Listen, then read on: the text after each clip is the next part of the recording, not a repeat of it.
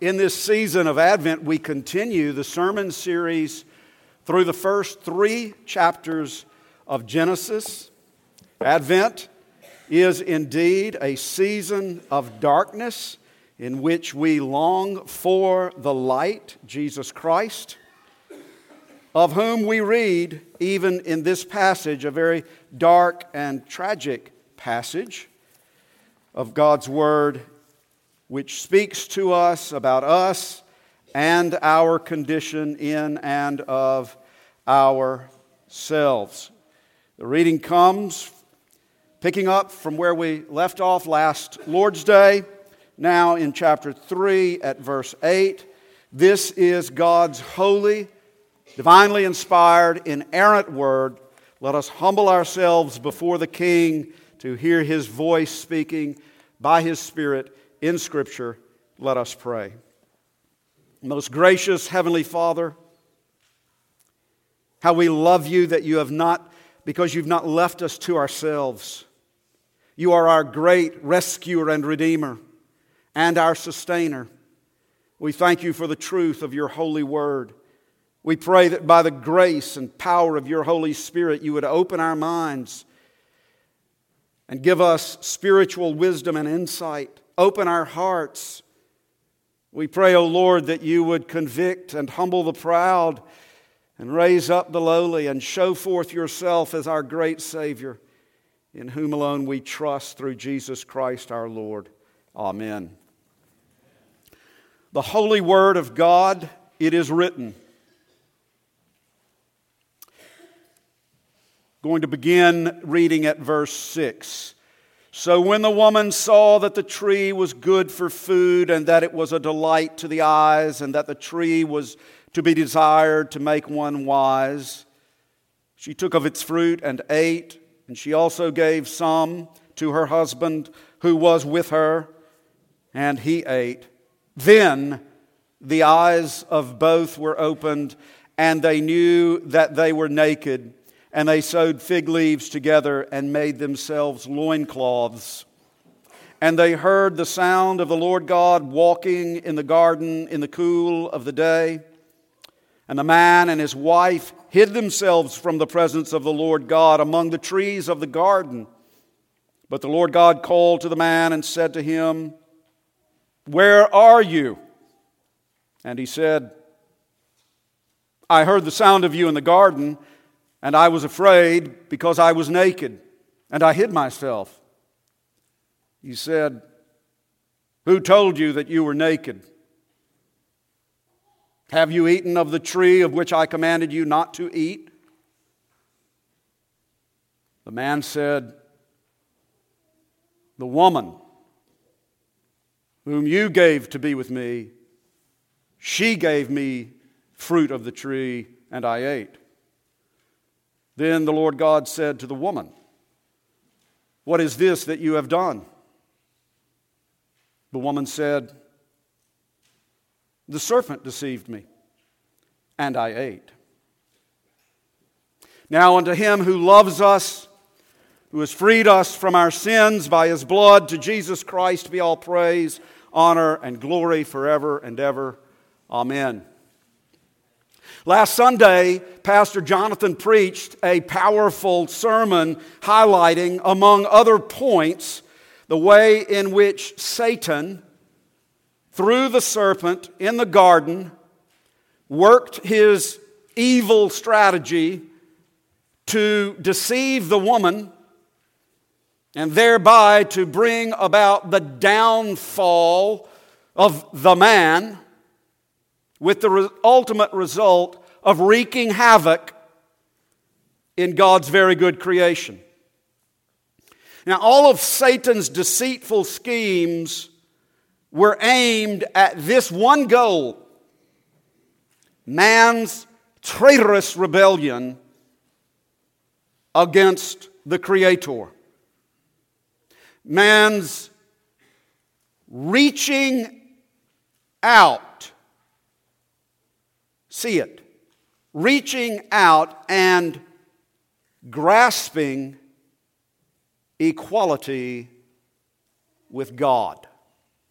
So, She took of its fruit and ate, and she also gave some to her husband who was with her, the man with whom God had made his covenant the man to whom God had directly given the command not to eat of that fruit, the man whom God had placed in the garden to work it and to guard it, and he ate. Then the eyes of both were opened, and they knew that they were naked. And they sewed fig leaves together and made themselves loincloths. The eyes of both were opened, and they knew that they were naked. This has to do with much, much more than physical nakedness. Before they had sinned, they had obviously seen their own and each other's physical nakedness. That is not the issue. But when they sinned and their eyes were opened, they saw, they realized the exposure of their own guilt and shame. They immediately realized in the words of the letter to the Hebrews, chapter 4, that they were, quote, naked and exposed to the eyes of him to whom we must give account. Now, the fact that they sewed fig leaves together and made themselves loincloths does not imply, does not mean that there is something inherently shameful or sinful about the sexual anatomy or that there is something inherently or shameful about sexuality. That cannot possibly be the case because, as we know from Genesis 1 and Genesis 2, God very intentionally created humanity, male and female, and brought them together for the divinely ordained purpose of procreation. So the fig leaf loincloths cannot be about the shamefulness of sexuality or the sexual anatomy. But at the same time, it is true that the sexual anatomy represents deep personal intimacy intimate knowledge of one's own and one another's deepest personhood. You know, as we say, it's personal. Now, that's how God designed us in His very good creation before sin entered the world. And so before they sinned, the man and the woman, you remember at the end of chapter 2, were both naked and were not ashamed. Because there was no sin in them. There was no sin at the deepest level of their inmost being, their personhood. There was no sin in that. And so that which expressed their most intimate knowledge of themselves and of each other wasn't tainted by sin, and so they were naked but not ashamed. But after Adam's sin, the man and the woman had a deep, personal, intimate sense, knowledge of their own and each other's sin in the depths of their personhood. And so they sought to cover up this sense of internal shame and guilt by covering up the most intimate personal expression of their personhood. In other words, they weren't simply covering up their bodies, they were trying to cover up their souls. They did their best. Their best. they did their best to deny their guilt, dismiss their shame, cover up the fact that they had sinned. Maybe if they could just hide it, cover it up, it would go away. Let's pretend eh, like it never happened. It happens all the time, doesn't it? That's the reason we call it a, come on, cover up.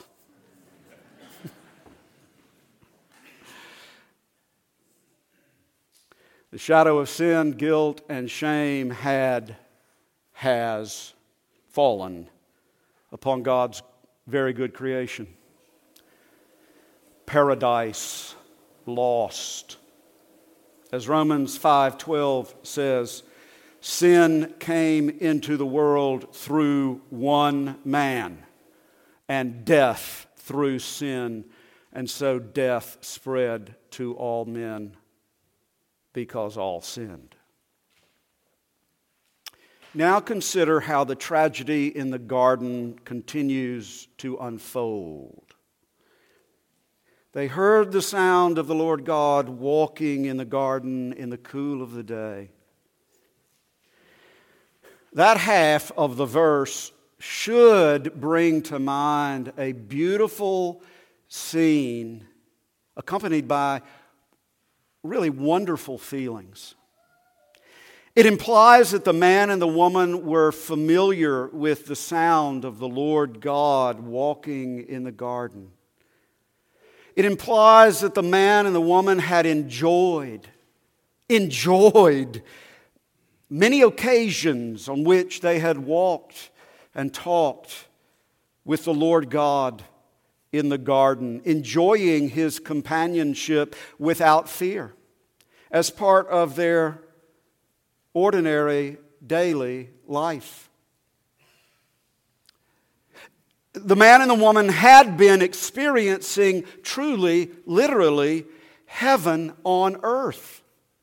The Garden of Eden, remember, was the earthly sanctuary, the holy place where the Lord God met with, dwelt with, walked with his people, his human image bearers in peaceful communion.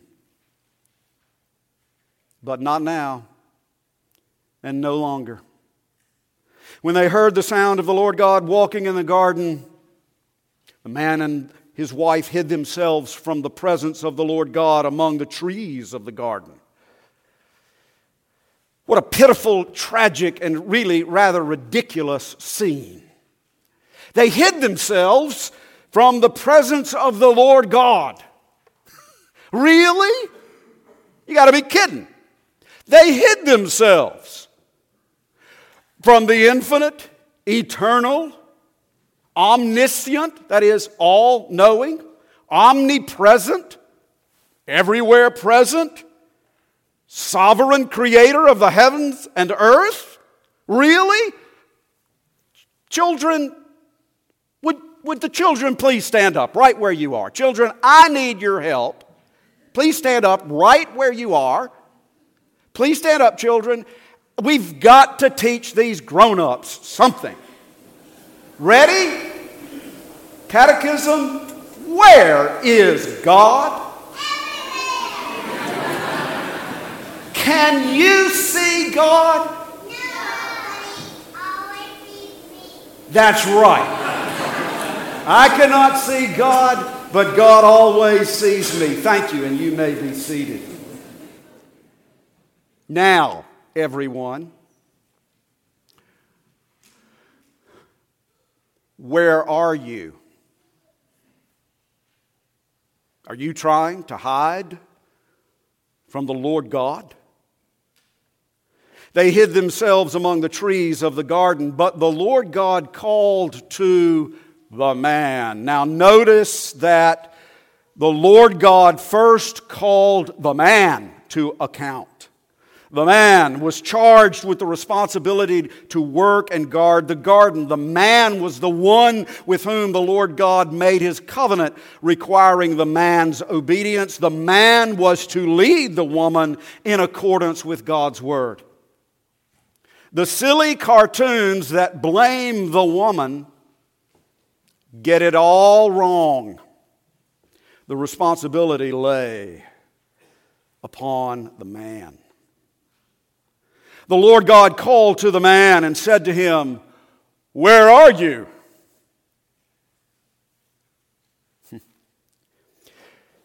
Did the infinite, eternal, omniscient, omnipresent, sovereign creator of the heavens and the earth really not know where the man was? Of course he knew. The Lord God did not ask, Where are you? For his own information. He called to the man, Where are you? for the sake of the man's salvation. Yes. To be sure, yes, this was a call to judgment, and there would be judgment rendered as we shall see, but this call to judgment was also a call to redemption. Where are you? The issue was not the man's physical location, but his spiritual condition. The Lord God called out to the man, Where are you?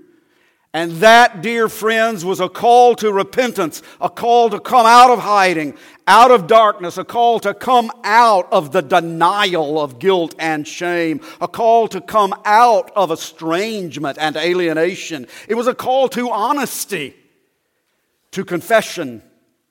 There would be dreadful judgment and cursed consequences. Yes, yes. There were and there are, but ultimately, as we shall see, this call was a call to redemption. When the Holy Spirit convicts you of your sin, when the Lord God calls out to you saying, Where are you? How do you respond? Yes, this is a terrifying scene, and we should all tremble with fear before the Lord God of righteous judgment. But at the same time, this passage reveals that the God of righteous judgment is the God who seeks and saves the lost. Do you see here, even in this tragic scene, a scene shrouded in darkness. Do you see the light of the gospel? Do you see a foreshadowing of the gospel of Jesus Christ? Do you see even a foreshadowing of Christmas in a way? Of the first advent, the first coming of the Redeemer into this fallen world? Do you see here portrayed before your very eyes the way in which the sovereign creator, the judge, takes the initiative and goes to find the man who has broken the fellowship and run away to hide. There is man, there we are, the dead sinner, pitifully attempting to hide, already perishing in his sin, dead cut off from the source of all life and all happiness by his own sinful deed of his own free will, now excommunicated from the blessed communion with God he had previously enjoyed. But the Lord God does not leave him where he is in hiding. And the Lord God does not leave him as he is in his helpless and hopeless condition. The Lord God takes the initiative and comes to seek and to find the man. This is the gospel. Yes, there will be judgment and dreadful curses as we shall see, but ultimately there will be redemption. So please get this point. Think about it. Please get this point. If, If the infinite, eternal, omniscient, omnipresent, sovereign creator of heaven and earth had not taken the initiative, if the Lord God had not called the man out of his hiding place, if the Lord God had not confronted the man with his sin, there would have never, ever been even a possibility of reconciliation and the restoration of the relationship between God and humanity.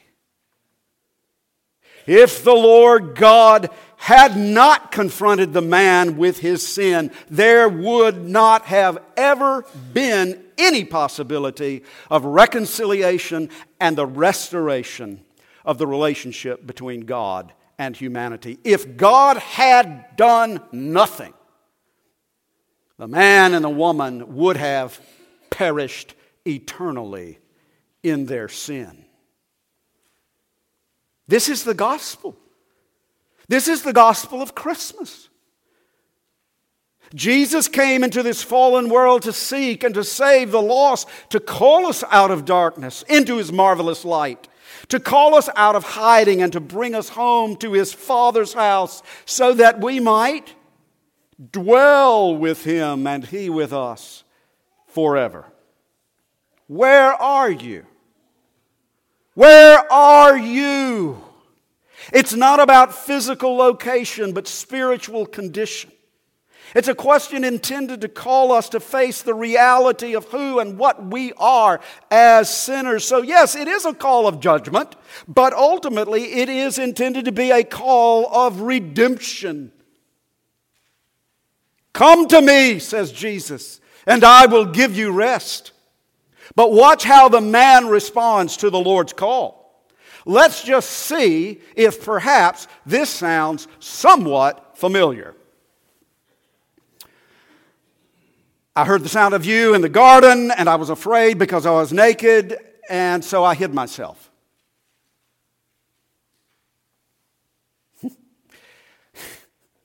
the man was actually incriminating himself without intending to do so. I mean, he, he, he wasn't confessing any sin. but everything he said, I was afraid because I was naked and so I hid, implies his sin and guilt. But he just doesn't want to spit it out. He just can't bring himself to admit it. There's no specific confession. There's no humble plea for mercy. There's no desperate begging for forgiveness. Uh, really, it's almost as though he's giving an understandable explanation for his behavior. I heard you. Uh, I, I was naked. I was afraid, so I hid. Isn't that what any reasonable man would do? That won't do. That will not do. The man is really trying to avoid the issue, isn't he? Uh, maybe you know how that is. So then comes the follow up question to pin the man down. Hmm, interesting. So, who told you that you were naked? Now the man is trapped. You know what this is like. Uh, you've seen it in other people, I'm sure. Um, he's guilty and he's caught. But he just can't confess his sin. He just can't bring himself to say it. It's hard to confess specific sins, isn't it? It's hard to confess particular sins particularly, isn't it? It's hard to spit it out fully, clearly, cleanly, without saying, uh, uh but, well, if, woulda, coulda, shoulda.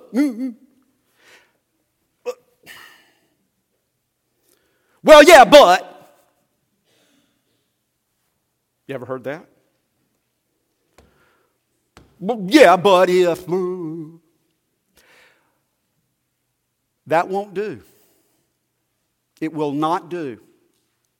We have inherited that trait from Adam. And the only thing it does is dig the hole deeper. So, the next question Have you eaten of the tree of which I commanded you not to eat? Now, you know that the infinite, eternal, omniscient, omnipresent, sovereign creator of the heavens and the earth, before whose eyes all are naked and exposed, was not asking this question for his own information. He was asking it in order to get conviction and confession. Come on, man. Come clean. Come on. Come clean. Watch what happens. Look and see what this first man, this glorious man, created in the image of God, to enjoy communion with God, to exercise dominion over God's creation, as God's visible representative for the glory of God. Look at this earthly king and see what he has become a whining, sniveling, shriveling, cringing, blame shifting rebel.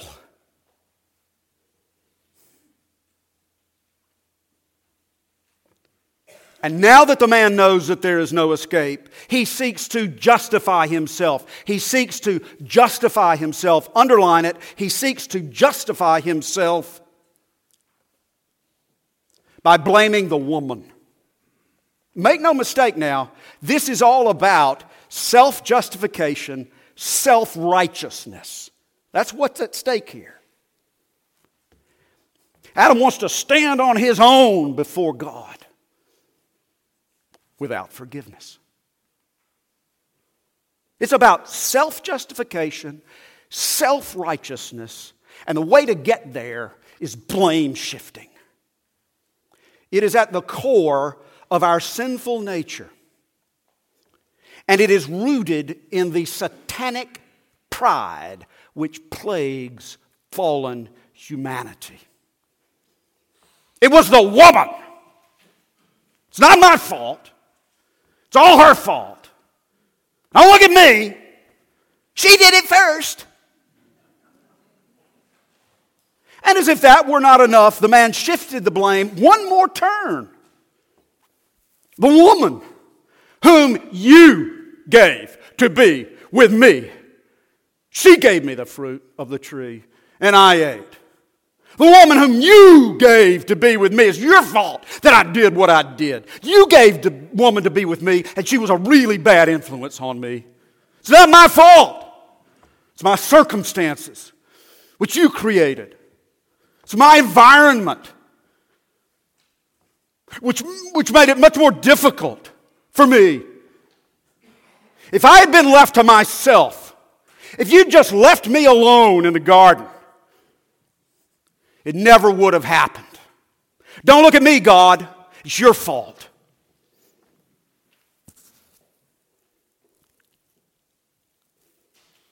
Sound familiar? Anybody been there?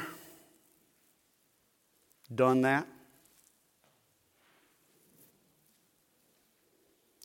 We just can't bear to bear personal responsibility for our sins, can we? Blame shifting. We inherited it from our fallen first father, Adam.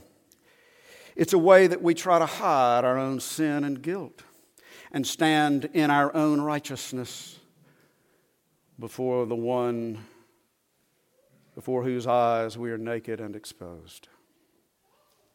As the scripture says, if we say we have no sin, we deceive ourselves, and the truth is not in us. And so, therefore, Satan's deceptions continue to control us and bind us in his power.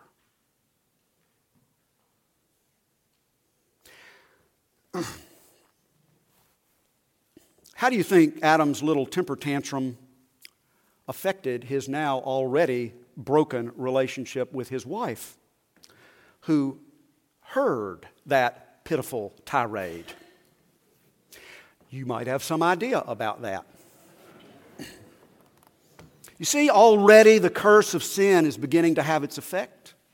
Death is at work. The man and the woman are at odds with God, and they are at odds with each other. Paradise lost. Then the Lord God said to the woman, What is this that you have done? Notice again, the woman offers no confession of sin. She does not beg for mercy or ask for forgiveness. She does not acknowledge any real personal, any real personal responsibility in the matter. She gives an explanation with an excuse, shifting the blame to the serpent. The serpent deceived me, and I ate. I wouldn't have done it if, I wouldn't have done it, but that won't do.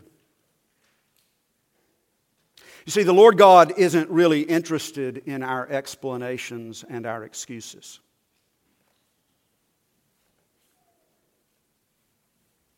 Maybe I should repeat that. The Lord God really isn't interested in our explanations and our excuses. He already knows everything about what we have done and why. In fact, He knows these things much, much better than we do.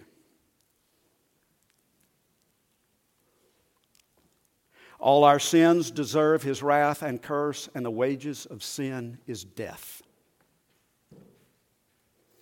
So, how are helpless and hopeless sinners, guilty without excuse, how are we to be saved? How can the righteous judge save sinners from his own righteous judgment? Brothers and sisters, that's what Christmas is all about. How can the righteous judge save sinners from his own righteous judgment? This is the gospel of Jesus Christ. This is the gospel of Christmas, the gospel of the first advent. Christ Jesus, who though he was in very nature God, God of God, light of light, very God of very God. Christ Jesus, who though he was in very nature God, did not consider equality with God a thing to be grasped. You see it? His coming into this fallen world was the beginning of the undoing of Adam's grasping for equality with God. He did not consider equality with God a thing to be grasped, even though equality with God was rightfully his. But he became a humble servant, born in the likeness of men, one of us, yet without sin. The new Adam, the true Adam, the second Adam, the sinless Adam, the perfectly obedient Adam. Why? To redeem us from the curse of the first Adam by suffering the punishment of death upon a cursed cross in our stead. The righteous judge executed his own righteous judgment upon himself. The righteous judge executed his righteous judgment upon himself. That's how helpless, hopeless sinners without excuse are saved. All those who look to Christ for their salvation. All those who abandon their own righteousness. All those who come to Him naked and exposed in repentance and faith will be clothed in his royal, righteous robe. Where are you? To God be the glory. Amen.